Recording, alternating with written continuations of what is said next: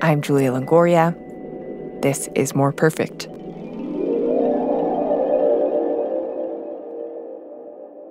I was sitting at my desk at my house, scrolling, watching SCOTUS blog, as I often am found in the middle and towards the end of June. And to be honest, I screamed. Last week, I called Allison Herrera, the Indigenous Affairs reporter at KOSU, Oklahoma Public Radio. Yesterday was actually supposed to be the first day of my vacation, but I saw the decision and then I saw that Alito and Thomas were dissenting. And I'm like, okay, that means that this decision is going to go the way that tribal nations who have been speaking out on this case wanted it to go. Allison did not go on vacation. She's been following this case, Haaland v. Brackeen, for years. I didn't expect this decision to go the way that it did. What just happened? well, what just happened is that the United States Supreme Court left the Indian Child Welfare Act intact. And this decision affirmed tribal sovereignty for Native people. It's the ability to govern yourself, to make your own laws, to have your own courts, to have your own judges, to have your own police force, to have your own elected officials. That's what tribal sovereignty is. To longtime listeners of More Perfect, the Indian Child Welfare Act might sound familiar. This is the third time that the law has come before the Supreme Court. The first one was Adoptive Couple v. Baby Girl. Adoptive Couple v. Baby Girl. It's the name of a case, and you might remember the name of an episode of this show. This week on More Perfect, we revisit the story of that custody battle over one baby girl. Ten years ago, the Supreme Court decided the fate of that one child, but it left open the question about the future of Native adoption and the power of Native American tribes to govern themselves.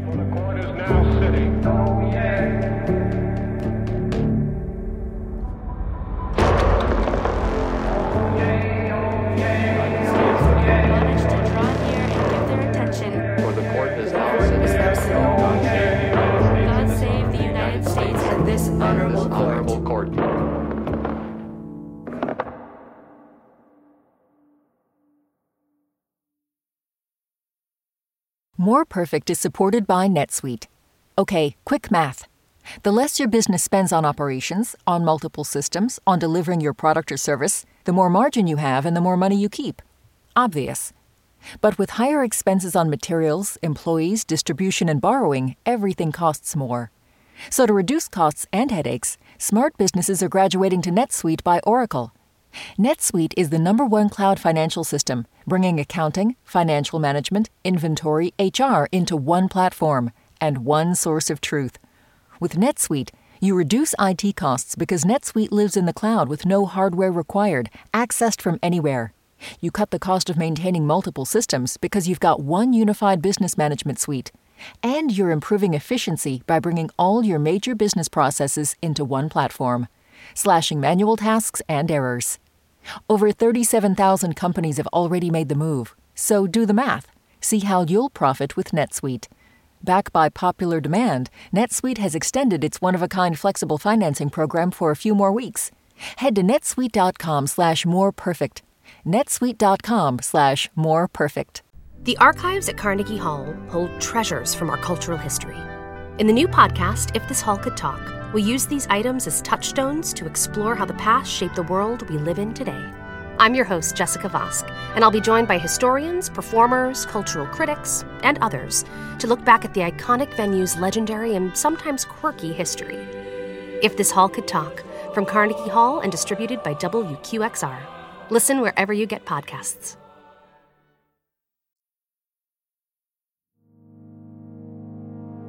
This is More Perfect. I'm Julia Longoria.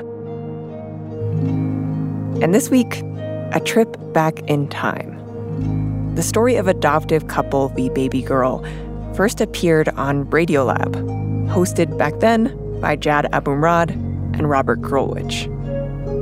Here's reporter Tim Howard back in 2013. So I first I first heard about this story. Um, I saw it listed on the Supreme Court docket for cases that they were going to be hearing this spring. Well, the name of the case is Baby Girl versus Adoptive Couple. Actually, in strict legal parlance, it's called Adoptive Couple v. Baby Girl. So it's not a particularly catchy name. I gotta Uh, say, it's a weird name though. It's hard to it's hard to picture. Yeah. So this is Marcia Zug, Associate Professor of Law at the University of South Carolina. and she wrote about this case in Slate, and it stood out to me because you know it just seemed odd at first that this would even be a Supreme Court case. It seemed more like a, a straightforward custody case. Right. But when you dig in, Yeah. There's a lot going on here. Crusades. Text messages, State law. errors. Children. Supreme Court. Christopher Columbus. Christopher Columbus. and it is not straightforward at all. Apparently not. So let me walk you through it the way that I learned about it. The story begins with a couple. Matt and Melanie Capobianco. Um, they are a couple who live down here in South Carolina. He's a technician at Boeing, she's a developmental psychologist. Nice middle class white couple. They're in their late 30s. And They really wanted to have a kid. they had gone through, uh, you know, infertility problems. It wasn't working out. So Eventually, they decided to adopt. Enter a woman named Christy Maldonado. She lives about a thousand miles away. I believe she's in Oklahoma. She's in her 20s, already has a couple kids. She's pregnant and decides that she wants to give the baby up for adoption. And she picks the Capobiancos. And everyone seems happy. The Capobiancos get the baby and they name her Veronica. We used to call her boss lady. Not a lot. Most of the time it was. Our family called her that. yeah. Boss lady. bosses everybody around. This is Matt and Melanie Capobianco. But you were happy to do whatever she told you to do because she's just Yeah. the uh, poster child for a, a proud father, you know. Hmm. But it's just gone as as wrong as it could have possibly gone. This is basically how it unfolded on TV news. Back in session on the docket today, a young child ripped from the arms of the only parents she's ever known. and turned over to the Native American biological father she has never met. A man Veronica had never even met. What happened is when Veronica was two, Her biological dad turned up. seemingly out of nowhere, and according to these clips, hadn't been around for two years, had abandoned the child, and now he's asking for custody. And he gets it. And the court is making them stand by and just let it happen. Wait, why?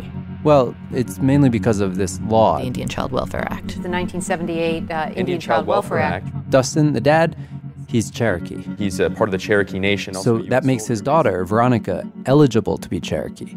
And the law is designed, To keep Indian families together. it gives preference to Indian kids staying with Indian parents. So even though he'd actually signed papers agreeing to the adoption, he was able to invoke this law and get custody of Veronica. He signed his custody away and he was able to then use his Cherokee-ness to reverse the rights he signed away? Just hang on. All right. This is all going to make sense. Okay, but he takes the So- kid, is what you're saying. Yeah.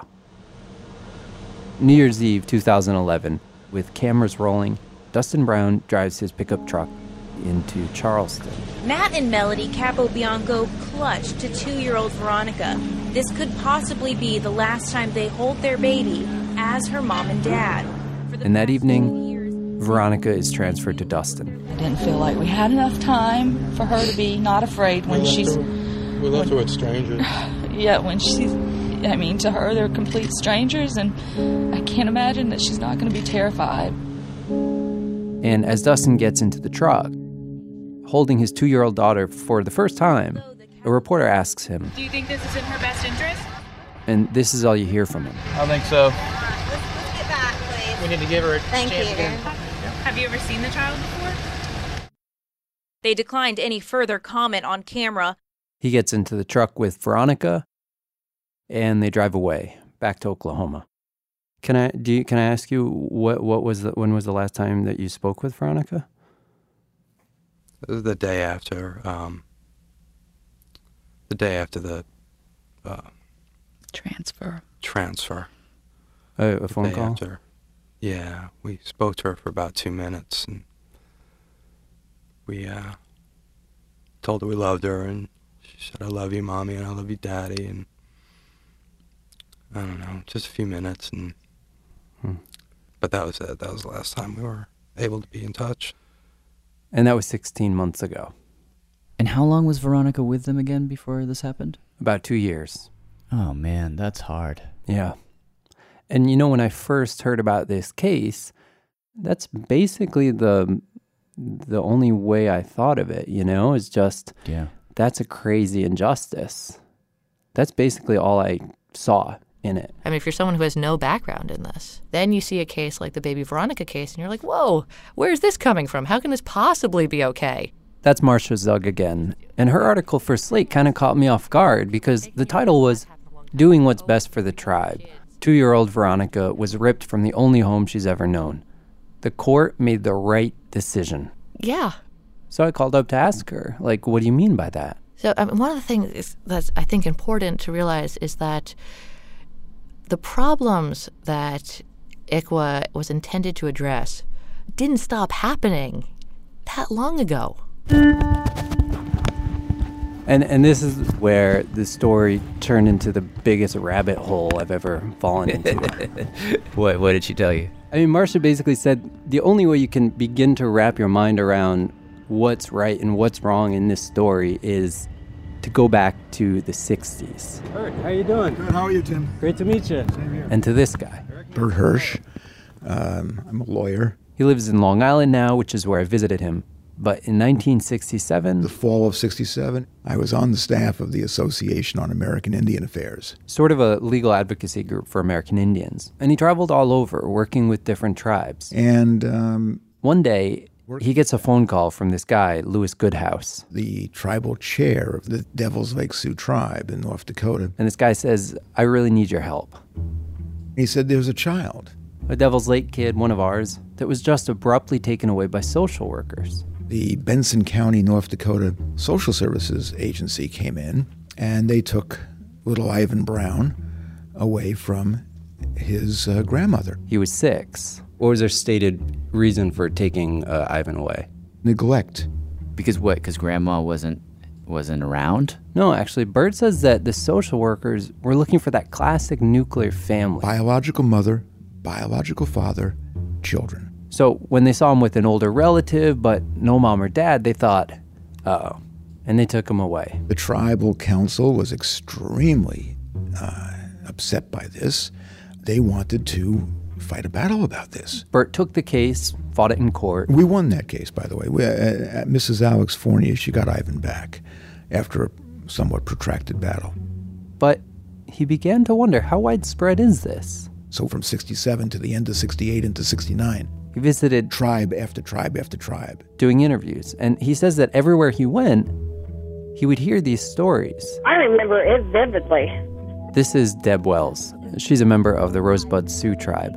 And when she was 10 years old, a car pulled into her driveway. Somebody come driving in, social workers, and they got out of the car. And I told my brothers and sisters, I said, go hide.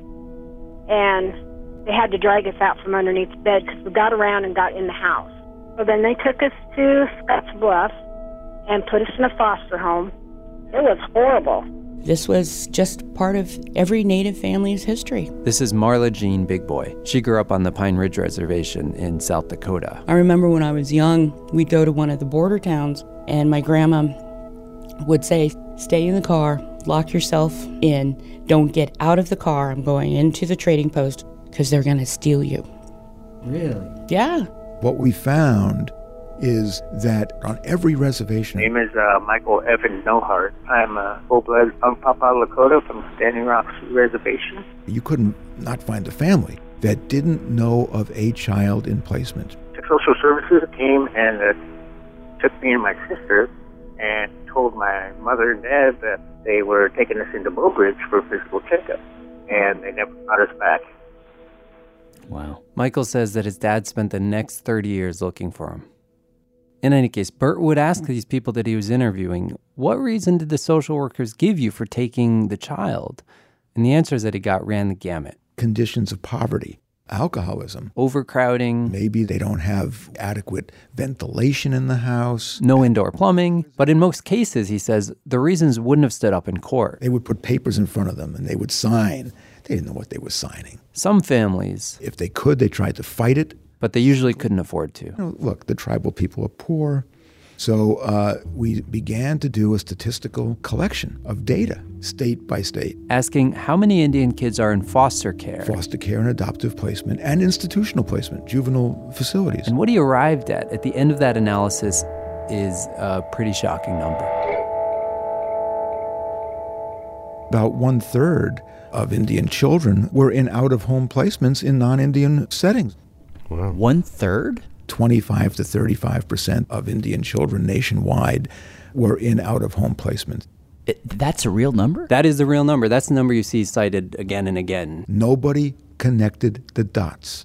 Everybody thought that it was their own personal tragedy. Nobody realized that this was a pattern and a practice that was decimating these tribes. Wait a second. Wait a second. How would this happen on this scale? I mean, like, would this is this just a bunch of social workers making the same decision independently, or is it like a policy? Well, uh, this is basically social workers very much acting in the spirit of the day, because you have to keep in mind that in the 50s and 60s, you have all these government policies that are put in place whose entire purpose is basically to try to once and for all solve this Indian problem that's gone on and on. You've got this guy in 1953 who's a senator from Utah who starts basically trying to terminate the tribes. You mean like take away their sovereignty? Yeah, he goes tribe to tribe trying to convince them or force them, tell them they have no there's no way out of it.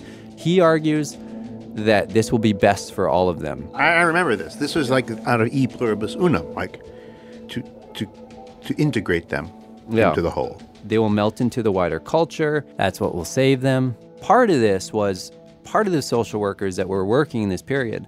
They were working under the auspices of this thing called the Indian Adoption Project, Hmm. which was very much about you know, that idea of like you take these kids from their poor conditions and you connect them directly to white families that are looking to adopt. So part of this was definitely top down. Very much. In any case, the end result of this is that a third of these kids are being taken away. There were literally communities where there were no children. That's Terry Cross. He's the executive director of the National Indian Child Welfare Association. In Minnesota, there were communities where there were no children. In Alaska, there were communities where there were no children. I mean, what is what is a culture except you know the ideas and traditions that you pass on to your kids? That's Marcia Zug again. If you are hemorrhaging your children, then you're going to disappear. So, what, what do you do? Well, it's too massive a problem if you're trying to fight uh, all these removals of kids on a case by case basis. Forget about it. A national law is needed. So, Bert spent years walking the halls of Congress, literally. Endless lobbying, congressional hearings, until finally. The Indian Child Welfare Act is passed by Congress in 1978. So, it does a lot, but basically, when it comes to adoptions, the ICWA has placement preferences. So the first preference would be with the immediate family. So you're removed from mom, you're placed with dad, or maybe with grandmother. if they say no, Second preference would be someone else in the tribe. And the third uh, is any other American Indian. wow. Any other? Yeah. And then after that, uh, then the child could be placed with, you know, another family. Well, so if you're white and you're trying to adopt an Indian kid, you have, you have a lot of roadblocks. Yes. But by and large, most of us think that ICWA was probably the, the best federal Indian law ever passed. It did the most to help Indian tribes respect tribal sovereignty and really fulfill the United States' trust relationship uh, with American Indian people. But now, because of this case, that law may be in jeopardy.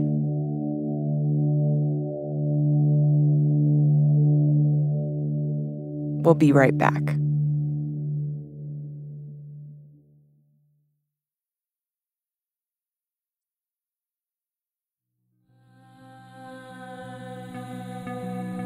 From WNYC Studios, this is More Perfect. I'm Julia Longoria. We're back to the story of adoptive couple v. baby girl, the precursor to a big Supreme Court decision that came down just last week. Here's reporter Tim Howard from back in 2013.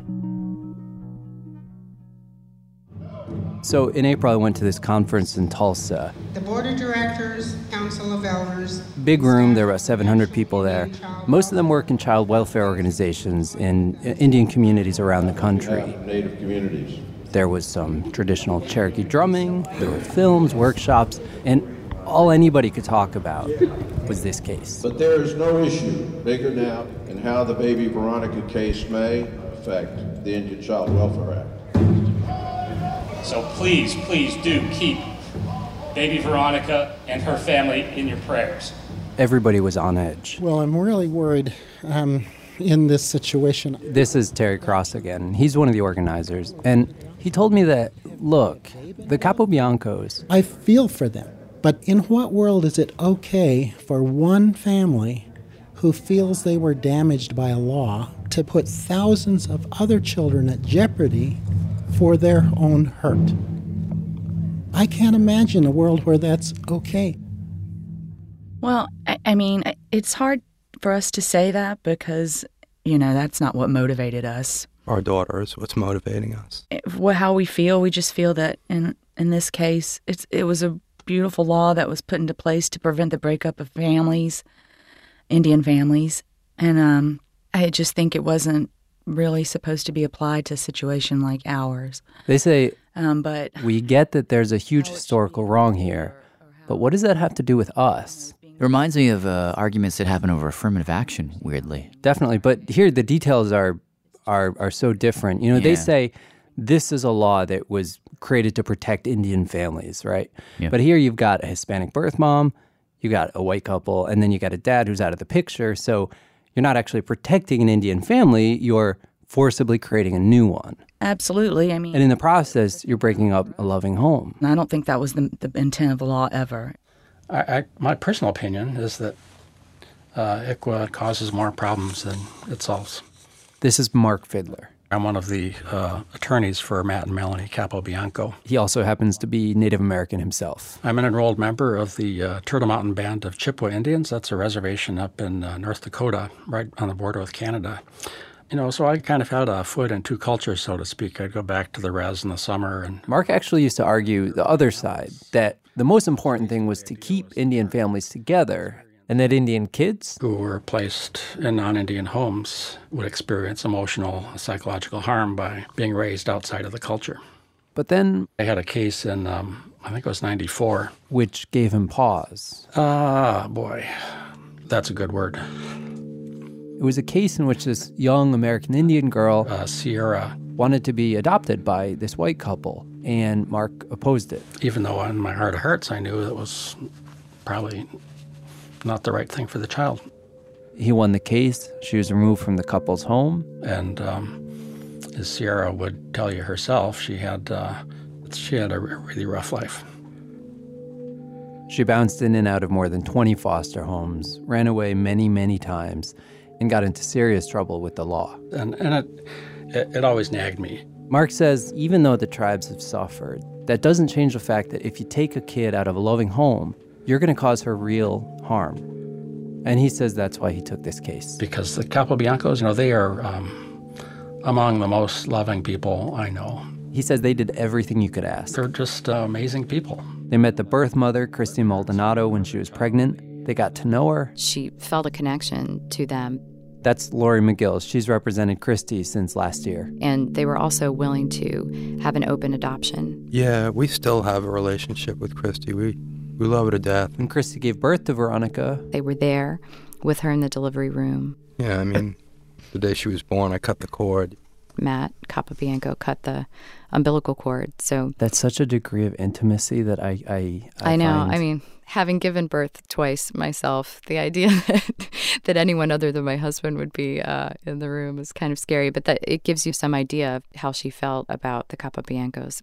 Now, as for Dusten Brown, Veronica's biological dad, a couple months before she was born, Christy, the birth mom, sent him a text message asking him, If he wants to pay child support or he wants to waive his rights. and he replied, I'll waive my rights. rather than pay a dime in child support. Well, there's the contrast. So in the beginning, it sounds like he did not want to be a dad. Yeah, and then actually a few months later, he seems to make it even more official by signing a form agreeing to the adoption. And then he changes his mind? Yeah, you know, and and obviously I was wondering what was he thinking? Because you can't avoid the fact that how you feel about this guy is going to influence how you feel about this law. Yeah. And so I was trying to get in touch with him. I was pestering his lawyers. Um, you know, will he do an interview? This went on for weeks, and and they were basically like, he doesn't want to do interviews. He doesn't want to talk. Yeah, yeah. So you didn't get him? Yeah, I got him. Good. So, shortly before we were going to wrap this story, I get an email saying, come to Oklahoma. So I went. He lives in this one story house on this tree lined block in a small town north of Tulsa. Hey, how's it going? How we doing? Doing good. Okay. What does it look like? He's just a very normal looking guy, a little bit of an army haircut. He had a stash that night when he got Veronica, uh, but he's clean shaven now, big smile. So, anyway, we go inside, and the first thing he tells me Right now, my daughter, she's not here. is that Veronica is not there. Oh no! Excited to meet her. She was out with his wife, Robin. She goes out with my wife. Turns out he's remarried. In any case, Test, test, test. All right. we sat down at the kitchen table and started talking. Do you mind just uh, do you mind introducing yourself and telling me like where we are? Uh, I'm Dusten Brown. Um we're in Nowata, Oklahoma. This is my house. Um, I'm part of the Wolf Clan, Wolf Clan is one of the seven Cherokee clans. and my name Dusten means brave warrior in uh, Cherokee. And actually, you know, join the army up and go over to Iraq. I'm like, wow, I'm here for the Cherokees. I'm the brave warrior out in, you know, desert. He's been a registered member since he was a little kid. His parents were members and their parents. And he said he's proud to be Cherokee basically because it means that he's from where he lives. It's a big deal to me. So, anyway, we started talking about the case. And, you know, it gets complicated. There's a lot of detail. I'm not going to go into all of it. But basically, he and Christy Maldonado, the birth mom, We've known each other since we were 16. We've dated off and on throughout 2008, he joins the Army. basic training. He lives on a base, it's four hours away. Four hours south of And uh, Christmas time that year, he basically says, let's get serious. got down on one knee and proposed to her. Said, "Hey, I want to bring you into my life." She said, "Okay, that's just great." And almost a month later, she sent me a message saying that she was pregnant, and I was excited. I mean, to have children with her was was one of the things I wanted at that time. Told her I can move you and your kids up to the base. Housing was going to be free on base. There was schools for her kids. She could get a job right there on base, you know. Everything was taken care of. I mean, everything was going great, you know. And then pretty quickly, the whole thing just soured. It's impossible to know exactly what happened, but Christy says that Dusten just simply didn't offer any support. He says that he did, he tried to at least, but shortly after she got pregnant, she basically just shut him out, stopped taking his calls. I didn't get no phone calls, no text messages, nothing from her out of the blue, and I'm just like, well, what's going on? And he says that he tried to get in touch with her. Texting her up, trying to call her, still no answer. Uh, there's a couple times that I've went back to the Bartlesville, went to her house, Drove those four hours from the base. knocked on her door. I could hear, you know, voices in the house. It sounded like her and the kids. They wouldn't answer the door for me. And then one day he says, She sent me a message saying, I don't want to be with you no more.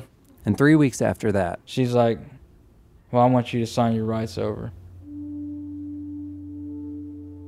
his parental rights. Would you sign your rights over? You guys are texting this, or are you talking? Oh, the whole time we're text messaging this because she wouldn't talk to me. And what did you think it meant? To me, I just thought she wanted me to sign my rights over to her. And I'm like, this is something I really don't want to do. He says she kept texting him that question. And looming in his mind was the fact that he just learned. That we were going to be going to Iraq to do a radar mission. So, And he starts to wonder what's the right thing to do here? you know, if there was one of them chances I wasn't going to come back, I wanted to make the right choice and let the mother be that sole parent. And he says that he's holding out hope that if he does make it back, We'll get back together and she'll just change her mind. Finally, I just told her, I was like, all right, I'll sign my rights over. Months go by. Christy has the baby. He says he doesn't know exactly when because they weren't speaking. But then, Six days before I had to go deploy to Iraq, I get a phone call from some guy in Washington County, a process server, said, "Hey, we need you to sign some papers so you can sign your uh, custody rights over." And the guy directed him to an office right near the base. Went there and signed the paper. And what did you think it meant? Uh, the whole time I thought it was just you know the paperwork for me signing custody rights to her, but when I got done signing, the guy said, "You just signed your rights away," and so did the biological mother. The baby's been up for adoption. She's been living in South Carolina for four months. Dusten says this is the first moment that he realized what was actually happening that the baby was up for adoption. And he says that he had no idea he had just legally consented to it. I should have had a lawyer there with me. At that point in time, I grabbed the paper, and the guy looked at me and said, "If you're gonna rip that up," he said, "It's a, can, it's not good to do that." That he could be arrested. And I said, "What do I got to do?" He said, "You need to get a lawyer," which he immediately did. And that's why the courts have ruled in his favor, because they say that from that moment, he's clearly demonstrated that he wants to be her dad. I mean, I never, never once did I want to give up on my daughter. Never once did I want to give her up. I mean, everybody says that I gave her up. Never wanted to. Now, Mark and Lori say that if this were any other guy, any other man of any other race, the story would be over right about here. It's too late. He wouldn't have any rights at all. Under every state's laws, too late. Under the federal constitution, too late. He rejected that opportunity to become a father. But he has one thing in his favor, says Lori. He happens to be Cherokee. And because of that fact, not only can this sort of man object, but he gets an automatic transfer of custody to him. And Mark and Lori see that as basically the worst kind of preferential treatment. And that is unbelievable. This is John. John Nichols. This is Shannon. Shannon Jones. They're two of Dusten's lawyers. And John says, okay, there's preferential treatment. Fine. But but think about why all the protections of ICWA are there. These roadblocks are there for a reason. We went over this earlier, but you know, basically people are being manipulated out of their kids. And while you might like to think that that's ancient history, now fast forward to 2010. He says the same thing is happening in this case. And we have a registered member of the Cherokee Nation. We have his child being given up for adoption without his knowledge and without his consent. And they kept this adoption from him for months and then spring it on him six days before he leaves the country? It's, it looks to us like it was engineered to make sure he got served, but not in enough time to where he could put up a fight. I believe it was absolutely intentional. And Shannon suggests that they knew about ICWA, they knew it would apply, and they were trying to sidestep it. There were so many errors. You just did a little air quotes on errors, didn't uh, Yeah, I did. Because, I mean, like, for example, there's this one important form where Shannon says that they went out of their way to make it look like Veronica is not Native American. Because it would be detrimental to the adoption. That's just, um, it's a preposterous argument. You know, the form. Mark and Lori say the reason that nobody put Cherokee in big, bright, flaming letters is simple. Christy herself is predominantly Hispanic. Dusten is predominantly Caucasian and is approximately 2% Cherokee. What? Did she say 2%? Yeah, I, Veronica herself would be a little bit over 1%. Wait, this whole thing is happening because he's only 2%? Well, I feel like that changes things somehow. Well, yeah, but you have to keep in mind that Cherokee Nation doesn't care about the percentage of Cherokee in your blood. That's not how they determine their members. Being a member of the Cherokee Nation is like being a member of the United States. You are a citizen of the nation. You know, if if your parent's a U.S. citizen, you're automatically a citizen. That's Chrissi Nimmo, Assistant Attorney General for Cherokee Nation. If your parent's a Cherokee citizen, you're not automatically a citizen. But you can automatically apply. So it's based on direct lineage. But still, you're right, because this is the argument that is most troubling to the tribes. Both Chrissi Nimmo and Marcia Zug told me that if the Supreme Court ends up deciding that ICWA is unconstitutional because it really is race based, unconstitutional because it's a race based preference, it calls into question every single federal Indian law. Ow, there goes Indian law. This is a case that they could use to do that. if ICWA falls because it's unconstitutional, it could have a crazy domino effect. Every single federal Indian law is premised on giving some sort of special treatment to Indians.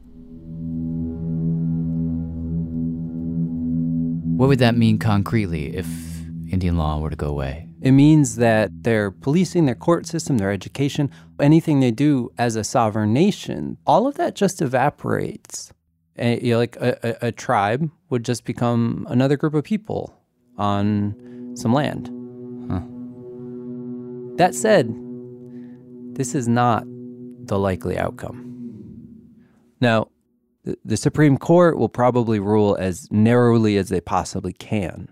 And as far as the tribes are concerned, they can do a lot of damage to the law without calling it unconstitutional. You know, they could allow for this certain kind of exception to ICWA, which would make it a lot easier for people like the Capobiancos to adopt. So they could rule any number of ways. Yeah. And the thing is that it's all strangely connected to this I figured maybe three year old girl. And the whole time through this, I'm thinking I'm just gonna sign custody rights over. So when, when she finally showed up halfway through my interview with Dusten, hello. Hi. It was kind of surreal. This Yeah. is my daughter Veronica, though. Daddy. Hey, Veronica, I'm Tim. She's got dark curly hair. She's this ball of energy. She's definitely bullheaded. And within a minute, she's giving me a tour of every single object in her room. And this. I mean, everything. Who's that? Army bear. Army bear. You got one of Daddy's dog tags on it. Yes. She was a very, um, a very proud cool. Host. A few minutes later, she wanted to show me her geese. I don't think I've seen geese in a long time. my About to. I'm about to. Are these your ducks? Those are those are real geese? Yeah. Hey, babies. She feeds them out of her hand. No, no, no! Don't mess with that water. Come here, babies. Come here, babies. Thomas. Put it out there. Thomas Spring. Thomas the train. Yes. Yep. So uh, what what could happen to her? Are they eating? Well, if the Supreme Court said Are they eating grass? Dusten Brown shouldn't have qualified um, as father under ICWA, what they do is they would send it back down to a South Carolina court. And then they would have this new best interest evaluation. Basically, like, what's the best thing for her at this point? She's been with him now for about a year and a half. And so that actually might really change the calculation. Venom. Can I have some? You know, and honestly, hanging out with her and Dusten in the backyard is really easy to forget. All these people whose lives are just completely tangled up in this scene, but who aren't there. Christy Maldonado, the birth mom. She did not intend to give Veronica up. she intended to give Veronica a life. Matt and Melanie Capobianco. I mean, this has been going on for so long. We've kind of been in a holding pattern for like, well, forever. We're just waiting and waiting and waiting. And of course, the, the hundreds of tribes who are just worried about their own kids. Pretty cool. Are you a good swimmer? A good swimmer. I'm a bad swimmer. You're not. You're a good swimmer. No, I'm a pretty bad swimmer. No, you're not. You're a good swimmer. How do you know I'm a good swimmer? I know you're a good swimmer. You're a good swimmer. Well, I appreciate that.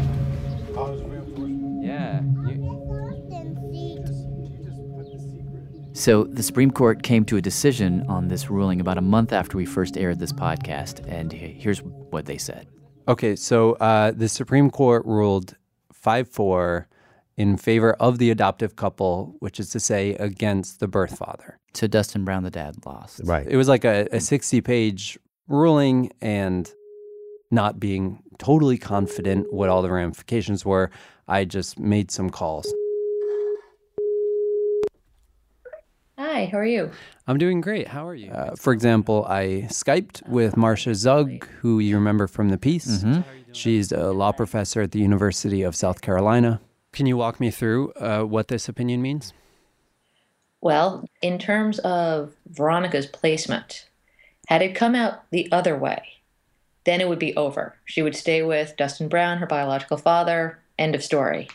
What we have now is the court upholding the termination of his parental rights. So basically, the Supreme Court ruled that Dusten Brown shouldn't have been allowed to invoke the Indian Child Welfare Act because he didn't have what's called continuing custody of Veronica. Continuing custody. Right. They argue that this law is about preventing the breakup of Indian families, and there was no Indian family here because they didn't live together. The dad and the daughter didn't live together. Right. So they don't scrap the Indian Child Welfare Act. They just say that it shouldn't apply in a case like this.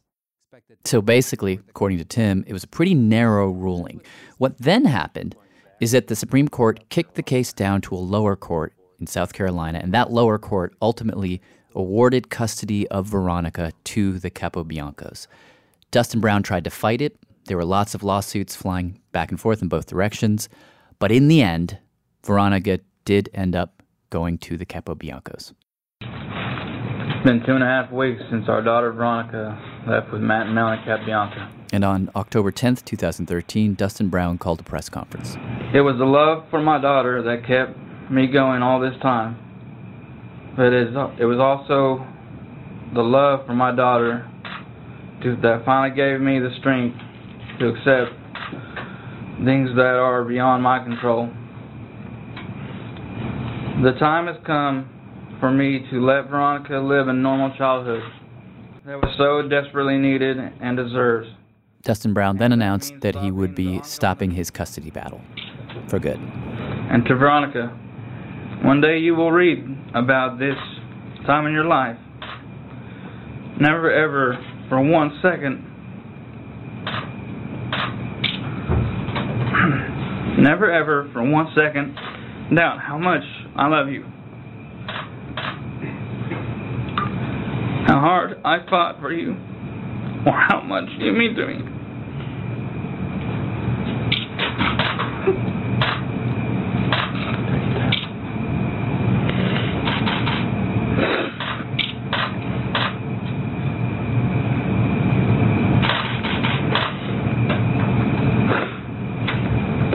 My home will always be your home, and always welcome in it.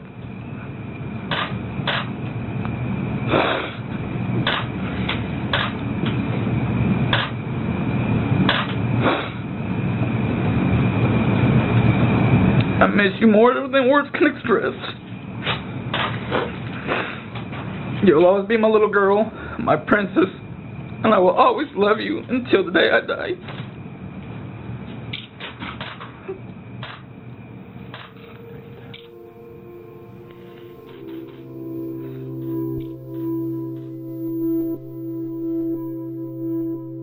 An Adoptive Couple v. Baby Girl, a seed was planted for a big case this term Haaland v. Brackeen. This time, the state of Texas and a group of parents, none of them Native American, asked the court to declare the Indian Child Welfare Act unconstitutional. It was kind of unusual. Unlike the Capobiancos, some of the parents who brought the new case had already successfully adopted Native American children. Only one of the couples couldn't adopt because of ICWA. Together, they asked the court to protect future non native adoptions of Native American children by striking down the law. That didn't happen. In a 7 to 2 decision written by Amy Coney Barrett, the court upheld ICWA, rejecting all of the challenges brought against the law. But they did leave open the possibility that the law could be challenged again in the Supreme Court based on equal protection. Justice Kavanaugh wrote as much in a concurrence.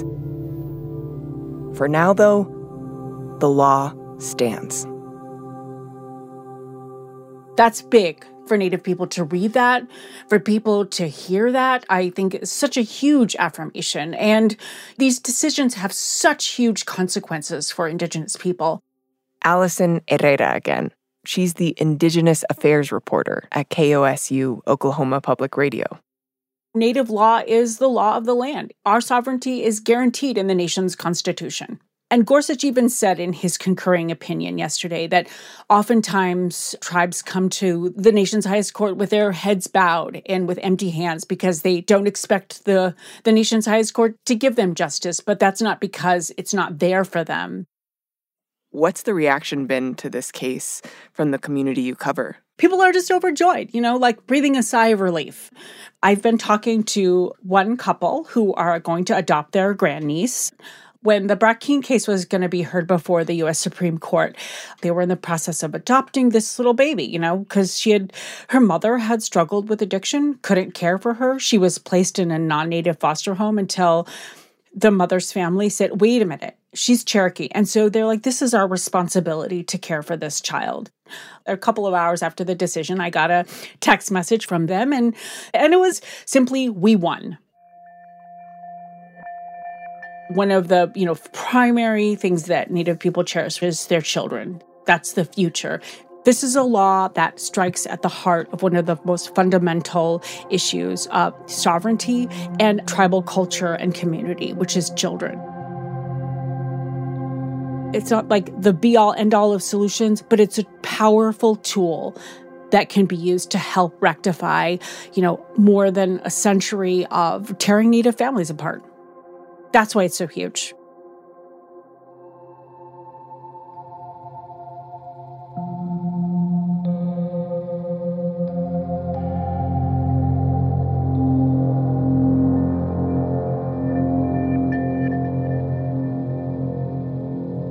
Perfect is a production of WNYC Studios. This episode was produced by Tim Howard for Radiolab. And when they made the episode, Radiolab was produced by Tim, Jad Abumrad, Robert Krulwich, Ellen Horn, Soren Wheeler, Brenna Farrell, Molly Webster, Melissa O'Donnell, Dylan Keefe, Lynn Levy, Andy Mills, and Matt Kielty. They had help from Megan Tan, Kelsey Padgett, Shruti Pinnamaneni, and Derek Clements. A few updates on the people in Tim's story since it first aired in 2013. Marcia Zug is professor of law at the University of South Carolina. Terry Cross now serves as senior advisor to the National Indian Child Welfare Association, and Chrissi Nimmo is deputy attorney general for the Cherokee Nation. The episode was updated by Gabrielle Berbey, Julia Longoria, Sophie Hurwitz, and myself, Emily Botein. Special thanks this week to Jeannie Suk Gersen and Jerome Campbell. The More Perfect team also includes Emily Siner, Whitney Jones, Alyssa Eid, Salman Ahad Khan, Emily Madre, David Herman, Joe Plourde, Mike Kutchman, and Jenny Lawton. Our theme music comes from Alex Overington, episode art by Candace Evers. If you want more stories about the Supreme Court, we have plenty of old episodes for you to explore. Subscribe to More Perfect and scroll back for more than two dozen episodes. Supreme Court audio is from Oyez, a free law project by Justia and the Legal Information Institute of Cornell Law School. And support for More Perfect is provided in part by the Smart Family Fund and by listeners like you. Thanks so much for donating and thanks for listening. It means a lot.